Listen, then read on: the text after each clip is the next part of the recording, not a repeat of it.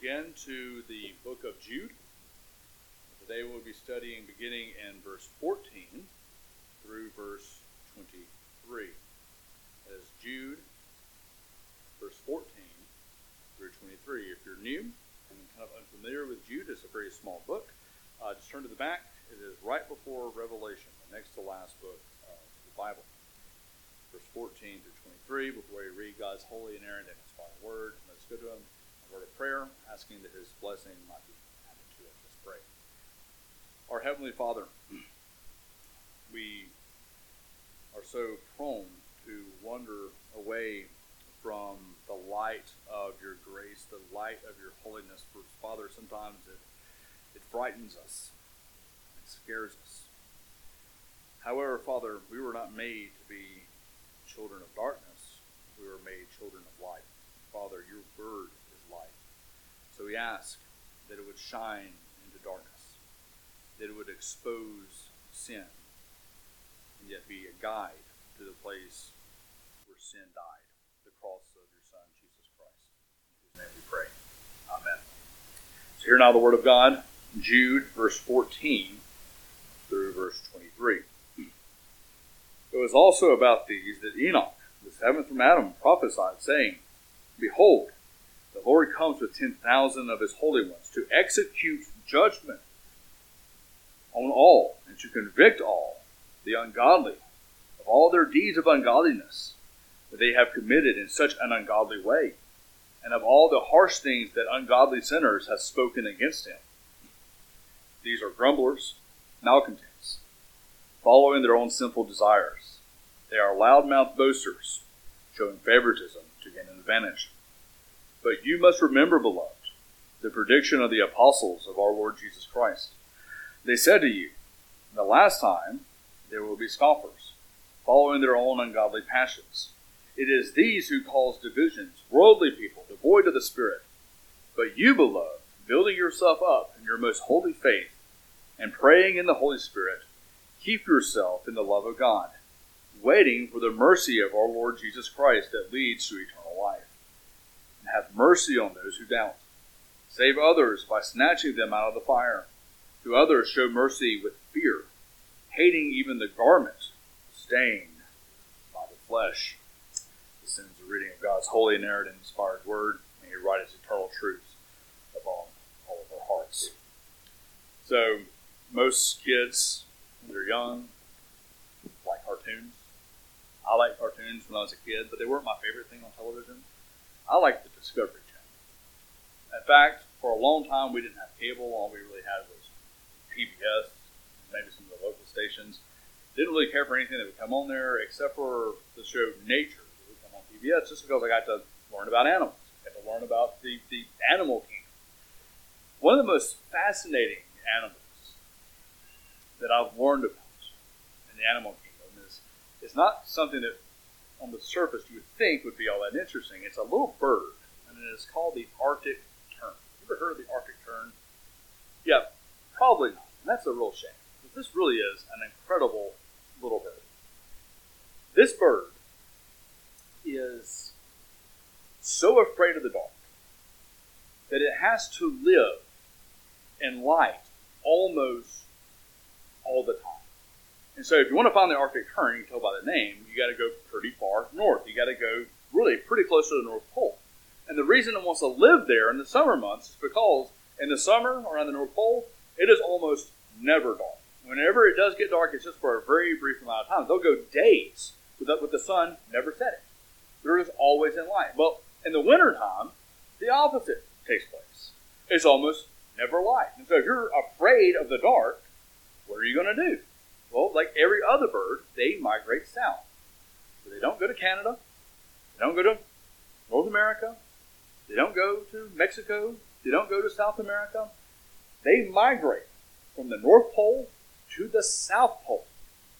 And they'll do this multiple times during their lifetime. In fact, they will travel in their lifetimes to avoid darkness, the equivalent of going to the moon not once, not twice, not thrice, but six times.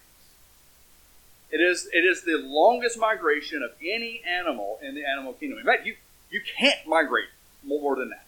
You're going from one side of the world to the other multiple times in your life. It's an amazing thing. Well, we as Christians, we are called children of light. We are called to love the light and to forsake the darkness. But how do we forsake the darkness?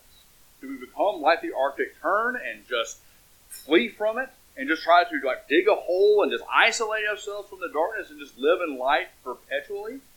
Well, we don't really have that option. It's actually a it's an ancient idea, but it's kind of kind of kind of come back to a head here recently. It's something called the, the, the Benedict option. It's this idea that like Christians, the world has just gone so far into left field that the only thing we can really do is separate ourselves, isolate ourselves from the world, and just kind of cover our eyes and pretend like, oh, none of that stuff's out there. Well, here's a problem. As much as that might sound good to me sometimes, it won't work. It simply will not work. Darkness will always follow the children of light wherever they go. And the reason that is because, as wonderful as the church might be, and as much as I love the church, throughout the last 2,000 years, the church has been made up of 100% sinners. Darkness will always follow us. You will not escape. We can all fall headfirst into the Benedict option, go build monasteries, live there, avoid contact with the outside world, and you know what will happen? The darkness will still find us. So what do we do? If we cannot escape the darkness, if we cannot escape false teaching, if we cannot escape heresy and wickedness, then what do we do? Jude this morning is going to tell us how we live in a world. How do we live as people of light in a dark place? So this morning, I want to break this passage down into three different parts. First of all, I want us to see the past predictions of the uh, past predictions of false teachers. Secondly, I want us to see the present divisions, present divisions caused by the false teachers. And then finally, I want us to see Jude's call for patient Christians contend for the truth. That is, past predictions, present divisions, and patient Christians.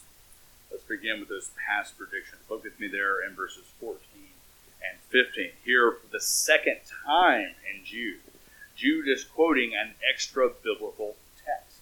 Last time we saw it, he it from a, a book that is actually mostly lost today, a book called The Assumption of Moses, where he described the archangel Michael contending with Satan over the body of Moses.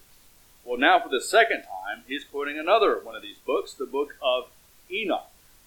Now, just for a brief reminder, because sometimes Christians see this and we kind of you know have a, a bit of a conniption fit about it. It is not bad that he is quoting a book that is not in the Bible. Sometimes we look at that and we say, oh, well, well, shoot, we were supposed to have Enoch in our Bible. And so we've made a mistake. No.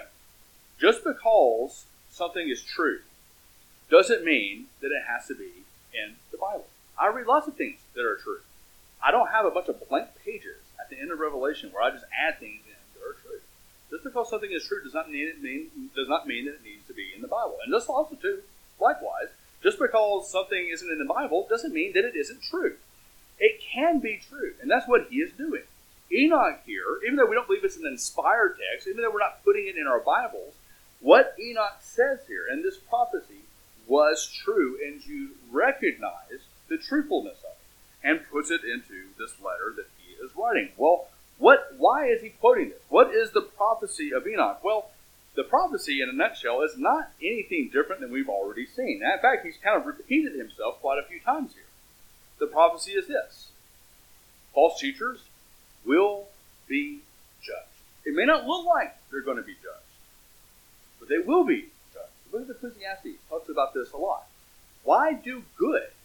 Why do good if I just get bad things in return? I, look at all these people and they're doing all these wicked things. They're teaching falsely. They're heretics, and they have a nicer car than me. They have a nicer house than me. They seem to be happier at home than me. Why not just why not just join them? It looks like everything's working out for them. Jude here, by using Enoch, is telling these Christians, don't buy into that. Just because it looks like judgment is not coming, does not mean that it isn't coming. Judgment will come. But what is new here, What Jude hasn't said to this point is, uh, is this what is new? Christ will return and judge with the saints. So, there when he says, when, when, when the Lord returns with 10,000 of his holy ones, the term holy ones doesn't just mean angels, it is also a reference to. You will, you will not just be judged by Christ, you will judge with Christ if you are in Christ. This is a very biblical concept. Daniel 7 speaks of the saints judging with God. 1 Corinthians 6 talks about it as well. Revelation has a lot of references to it. Uh, I give you just one example here Matthew 19. The Lord Jesus himself says, Truly I say to you, in the new world, when the Son of Man will sit on his glorious throne, you who have followed me will also sit on twelve thrones, judging the twelve tribes of Israel. Jude is encouraging the Christians here. You might be judged.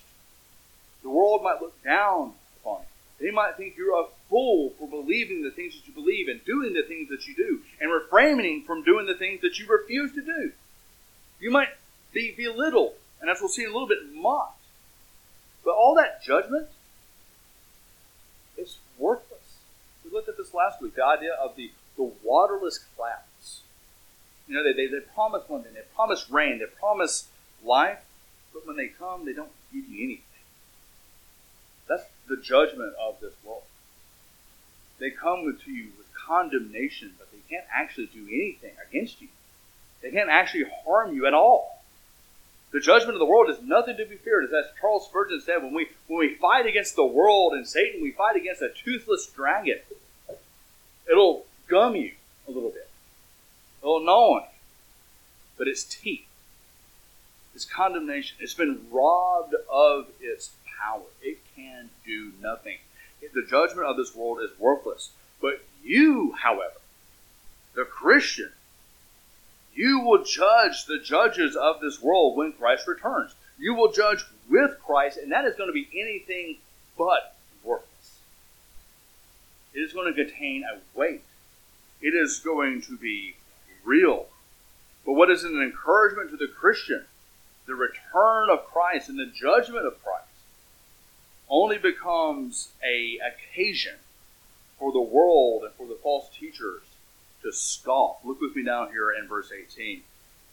Here you have the prophecy of the apostles. They say, In the last time, which, by the way, when's the last time?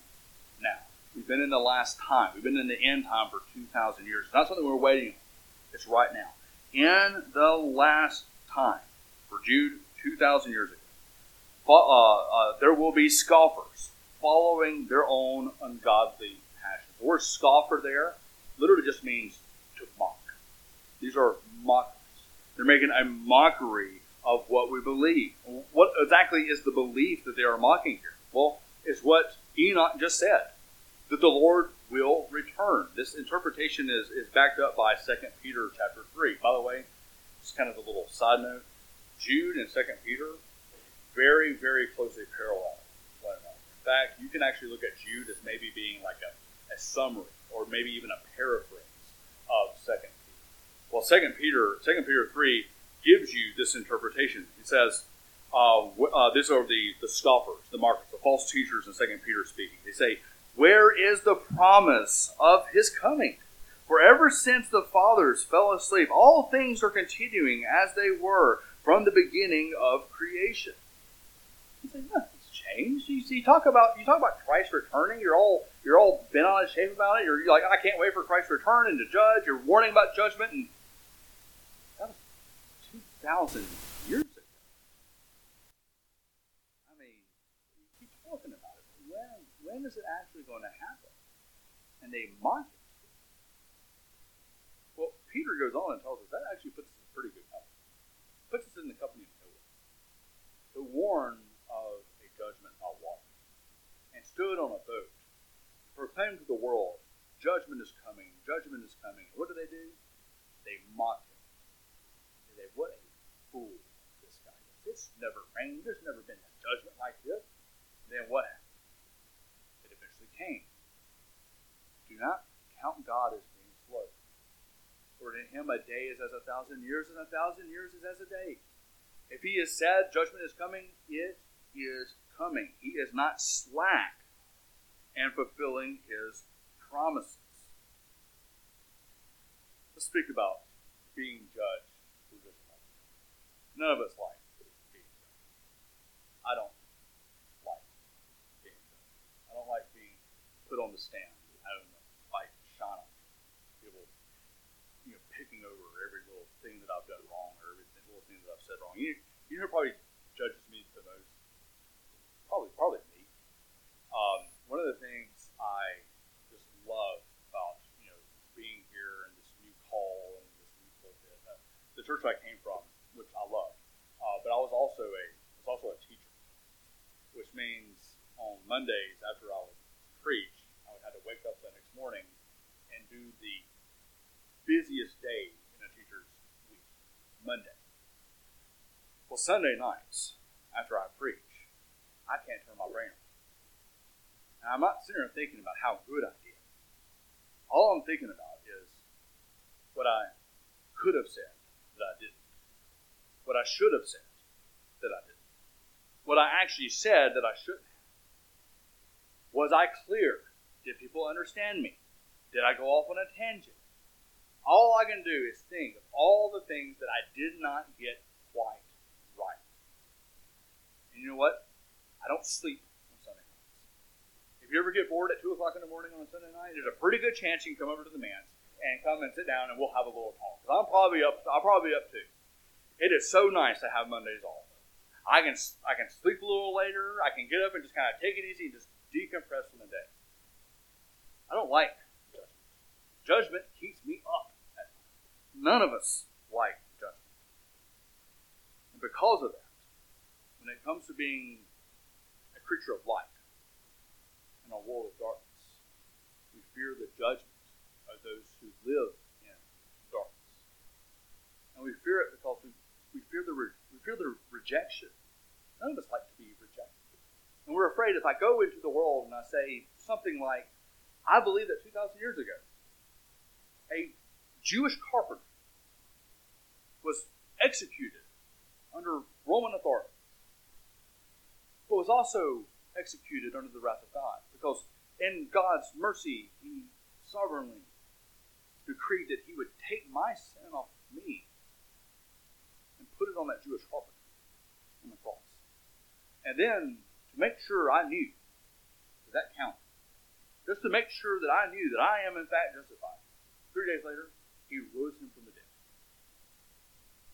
I'm afraid to tell the world that because what are they going to say? Nuts. People don't lie People can't atone for another person's there's not even God. There was a God. What do you mean that God? God became flesh. No. We don't like that. We go into the world and say, I, I believe that there's an objective thing called good. There's an objective thing called evil. I don't believe that, that when we say that, well, what's good for you is good for you. I, that's not right. Good is good, and bad is bad. And then our subjective world looks at that and says,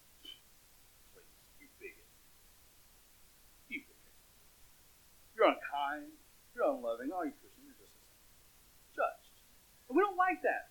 And we recoil away from it. Why? Because it hurts. But what I want you to understand is this. What we're actually fearing, that rejection, is brought on because we feel like we're losing something that we already have. And that is an embrace. That is what we all But when we feel, when we fear losing embrace, we're fearing losing something that we have unchangeable and eternal. Like my son, I love my son to death, but one thing that he does that does me to death is when we're eating, he'll have a plate full of food, and he'll be like, more.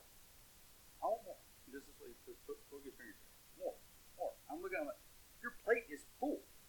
You want more of what you already have in abundance when you seek out the embrace of the world, you're seeking more of something that you already have in, in abundance and far greater than what the world can offer you. The world can offer you an embrace, but it's corrupt. It's fallen. It's it's rancid. It's rotting. What you have in Jesus Christ is an embrace that is eternal. It will not end. And it is unchanging. Nothing you can do, or nothing that I can do, will ever, ever, ever separate you from the love of God in Christ Jesus. Nothing. What you need, what you really want, you already have. And as soon as you begin to accept it, and as soon as you begin to understand it, the judgments of this world, the cares of this world, as the hymn says, will grow strangely dim. You won't fear it. Why? So they can't take from you what is not theirs they did not give it, nor can they take it. It is God who justifies. Who is to condemn?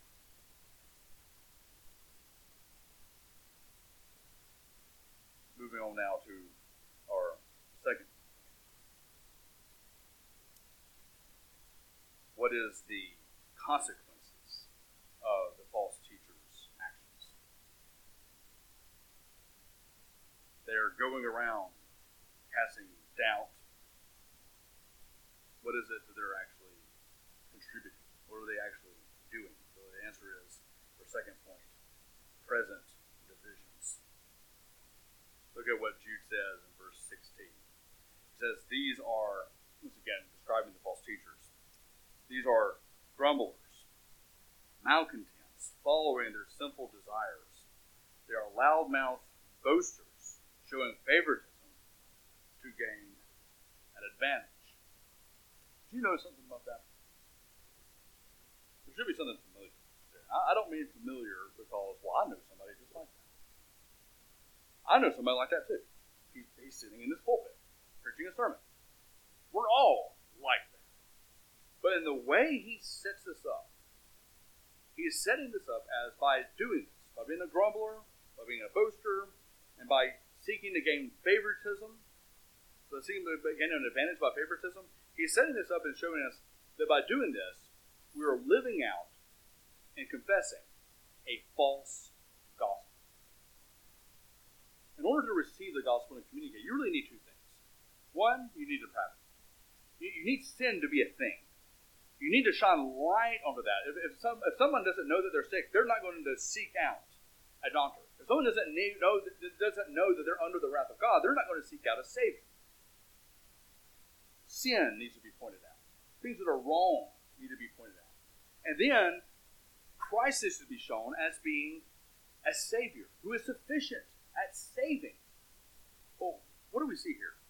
Grumblers and malcontents. Remember, these false teachers, they're not out in the world, they're in the church. Well, what would a false teacher in the church be grumbling about? The depravity of the church, the depravity of the people in the church. Oh, these people. They're greedy. They're unloving. They're unkind. Oh, they got they got problems. It's not just the people in the pews. A pastor. A hypocrite. The elders, bunch of snobs. The deacons, lazy. They do nothing. Problem, problem, problem, grumbling, grumbling, grumbling. Then what? Loudmouth boasting. Why would you highlight everybody else's problem and then turn around and boast? It's because you're making yourself out to be a Messiah type All these people who, who are trying to lead us, all these people that you're sitting at, they all got problems. But I don't. I'm no hypocrite. I walk the walk. I talk the talk. I'm not greedy, I'm generous. I'm not lazy, I'm hardworking. They got problems, but I'm righteous. And then, in order to gain an advantage, they whisper sweet nothings. They they tickle ears. And before you sit there and think, well, that that won't work on me, it works. Ear tickling works. I'll give you an example. I Edit out names and places. But I know of a church, a Presbyterian church, who had a pastor who the session had discovered that he was into some shady stuff. And they confronted him about it, called him to repent. He refused to. I'm not doing anything wrong. And they decided, no, you have done something wrong. You're not repentant of it. And they asked the pastor to resign. And the pastor refused to resign. He says, I'm not going to resign, and you cannot fire me because I have the congregation on my side. And he was right. He did. The session brought some of this stuff up to the congregation, and they turned their backs on the session. Every elder, except for one, left this church because of this issue. Well, a year or two later, when it came out that the pastor had been doing some very shady stuff, I don't know how he avoided jail time. He left the church. That church splintered, fractured, a lot of pain.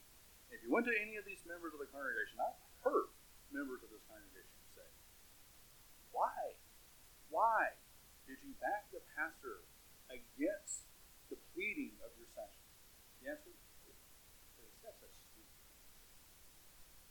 He was such a nice guy. The serpent said some very nice things in the garden. It works. Jude is pleading with us, like this session was pleading. Be on guard. What does he say in verse 19? It is these who cause division, worldly people devoid of the Spirit. But you're not devoid of the Spirit. You have the Spirit, the Spirit of God. And God is not a God of disorder, He is a God of order. And what is the Spirit's work? Yes, He produces righteousness and fruit, but His chief work is to unite you to Jesus Christ, to bring you into union and oneness with Him. And then that oneness is reflected in your oneness with one another. Paul refers to you, the church, as being the body of Christ. You're made up of different members. You're distinct from one another but you're not separate from one another. And what happens? So yeah, I can distinguish my hand, my, my hand from my arm. But what happens when I separate my hand from my arm? I cause violence. I cause pain. Issue with division. Sometimes division is, is good. It's called church discipline. Sometimes for the sake of the purity of the church, the purity of our confession, the sake of the honor of the name of Christ, we have to divide. Sometimes division, though unfortunate, is still necessary. I don't know if you saw the sign when we came in, but it said Salem Presbyterian Church, not Salem Methodist Church or Salem Baptist Church. I love my brothers and sisters in Christ from other denominations, but we, we, we disagree on some, some, some pretty important points. And for the sake of the peace of the church, I think it's good that we're here and they're over there. They're, I'm still one with them. They are still in Christ. But I think that is a, a, a an unfortunate but a necessary division. But some divisions are just silly. I've heard of I've heard of churches splitting over wall of all things. But the point is, no matter what the reason for the division, it is always something to seek to avoid. Why? Because it's painful. You know what you call call it when you separate a body part from the body? You call it an amputation. And whenever there's an amputation, even if it is necessary, like I have had my leg amputated to avoid an infection to save my life. The person isn't very happy about it. It's painful. Missing a part of themselves. To strive for unity by being careful not to cause unnecessary divisions. There is such a thing as a healthy suspicion of ourselves. It's very easy to sit around and think, well, you know, I'm right and everybody else is wrong. Well, maybe before speaking grumbling and complaining, maybe stop and ask the question Am I now, it might be that you have something legitimate to grumble about and to complain about. It might be. But ask yourself the question why am I doing this? Why am I griping? Is it to heal, fix a problem? Am I griping so that truth may prevail? Am I griping so that by pointing out other people's problems, I can make myself It's a serious question to consider. Now, it would be nice to think that one day we can get past all these divisions and hurt feelings and false teachings, and one day we will, but that will not be until Christ returns and we are given glorified bodies and glorified minds and glorified spirits. But until then, this is the situation that we live in. So, how do we conduct ourselves in the in between? Jude is now going to call us to live as patient Christians as we await return of Christ. Look with me in verse 21 first. He says, Wait for the mercy of our Lord Jesus Christ that leads to eternal life. Wait. Now, that, first, tell you what that does not mean. That does not mean that you have not already received mercy, that you have not already received mercy abundantly. What, is, what does Paul say in Romans 8 1? There is now, therefore, now no condemnation in Jesus Christ. You're not waiting for no condemnation. You have it right here and right now. That's the doctrine of justification in a nutshell. The word justified, justification, dikaiosune, it, it's a judicial term. It literally is verdict. Verdicts are not rendered over time. Sentences are. But verdicts are once and for all and unchanging. If you do something wrong, you go to a court, you're found guilty, and you serve a 10 years prison sentence. After 10 years, you're done with your sentence. That doesn't mean you're innocent. You still committed the crime. You still received the verdict. You are guilty, and that does not change. When God declares that you are righteous, not by your own works, but by the imputed righteousness and goodness of Jesus Christ, that does not change. You have it really right here, right now. We talk about fearing judgment. Sometimes we think of Christ returning and, and judging the living and the dead, and we're scared to death. If you are in Christ, you have right now received that verdict. You have reached into the end time and you have brought back a verdict. And it says innocent, righteous, guiltless, blameless. The perfection and the righteousness of God has been received by you by faith, by grace alone.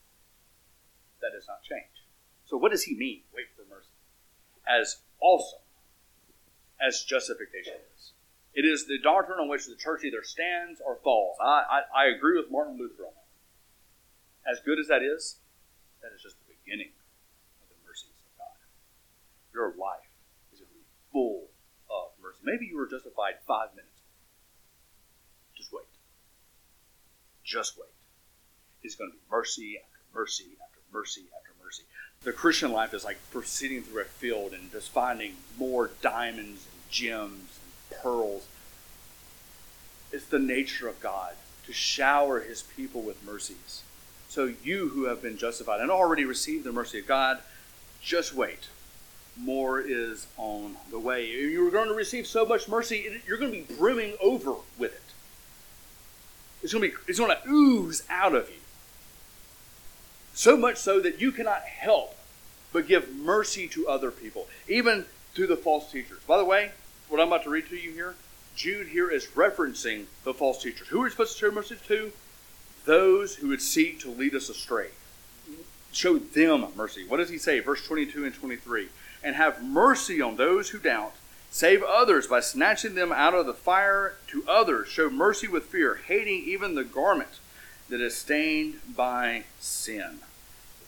To explain this, I want to give you a couple of negations some some knots. First of all, we are this in this passage, Jude is not calling us to be Arctic terms. He gives us commands. Have mercy and save. Those are imperatives. You can't do that in a hole in the ground. In order to do that, you need to be a bright face in a dark place. The mercy of God is going to shine into dark places. God, Jesus, is going to call his sheep to himself. How? Through your mercy. It is through being merciful that God will draw his people to himself. How do you deal with the false teachers? Have mercy upon them. Secondly, this does not mean by having showing mercy to the false teachers, that does not mean that we are excusing their sin. God did not excuse our sin. He atoned for our sin in a most brutal way. God does not take sin lightly. Neither should we. But what does Jude say here? Hating even the garments stained by sin. Not the person who's in the garments, But the garment itself, I, I really hate to quote this, but you know, love the uh, love the sinner and hate the sin. I, I, hate to say that because it's, though I think it's true. Um, a survey came out, I think it's a Christianity Today, a number of years ago, asking Christians what their favorite Bible verses were, and that was like in the top ten. Mahatma Gandhi said that. That, that, that is not in the Bible. But it is a concept, and that's what that's a concept that Jude is trying to get to us here. It is the garment that you hate. It is what they do that you hate. But them, remember who you once were. You were once by nature a child of a child of wrath. But now you are a child of light. Love them and be merciful to them. Thirdly, we do not engage with unbelievers without first preparing ourselves. I don't know if you notice this little strange thing that Jude says here, but he says, show mercy with fear. It's kind of an odd thing to say, isn't it? How do you show mercy with fear? What are we what are we what exactly are we to fear exactly? Well the answer is falling into temptation. When we witness to people, when we show mercy to people, we're showing mercy to people who are carrying with them the same temptations that the serpent tempted Adam and Eve with.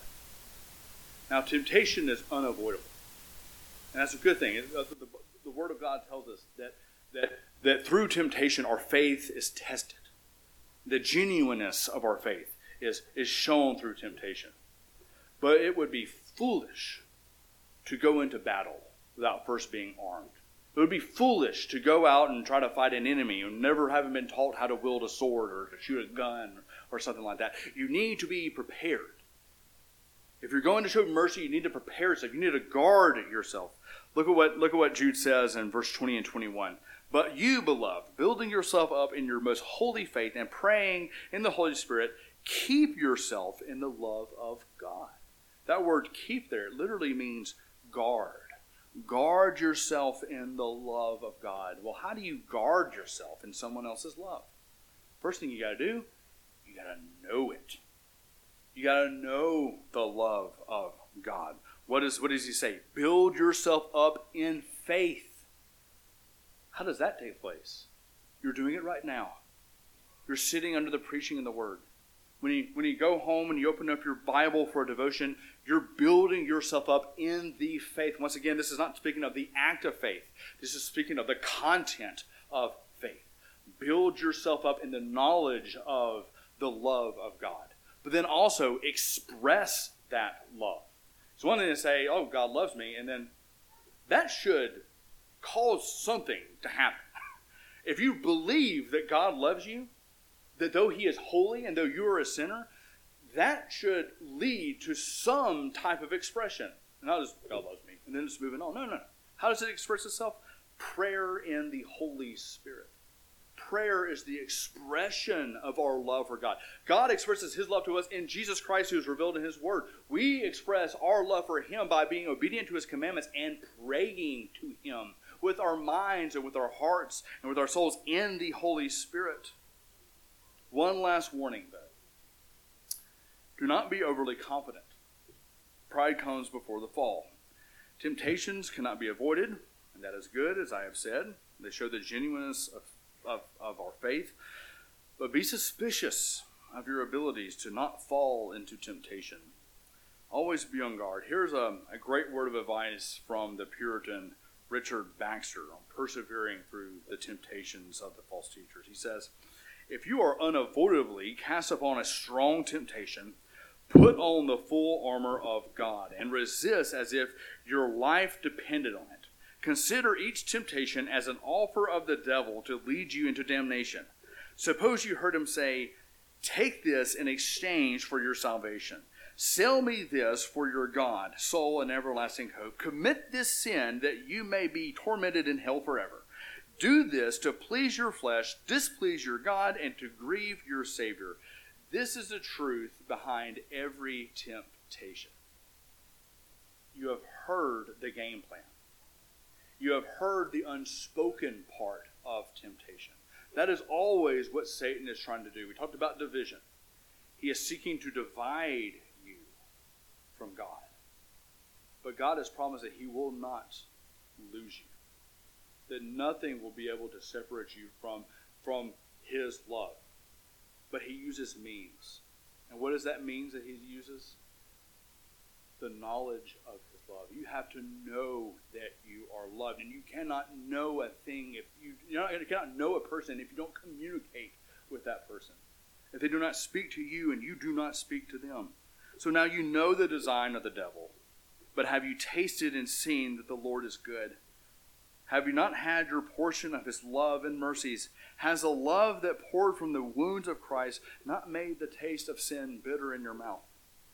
Be consumed in the revelation of the love of God that is found in his word, and that love will guard your heart from those whose hearts you seek to save.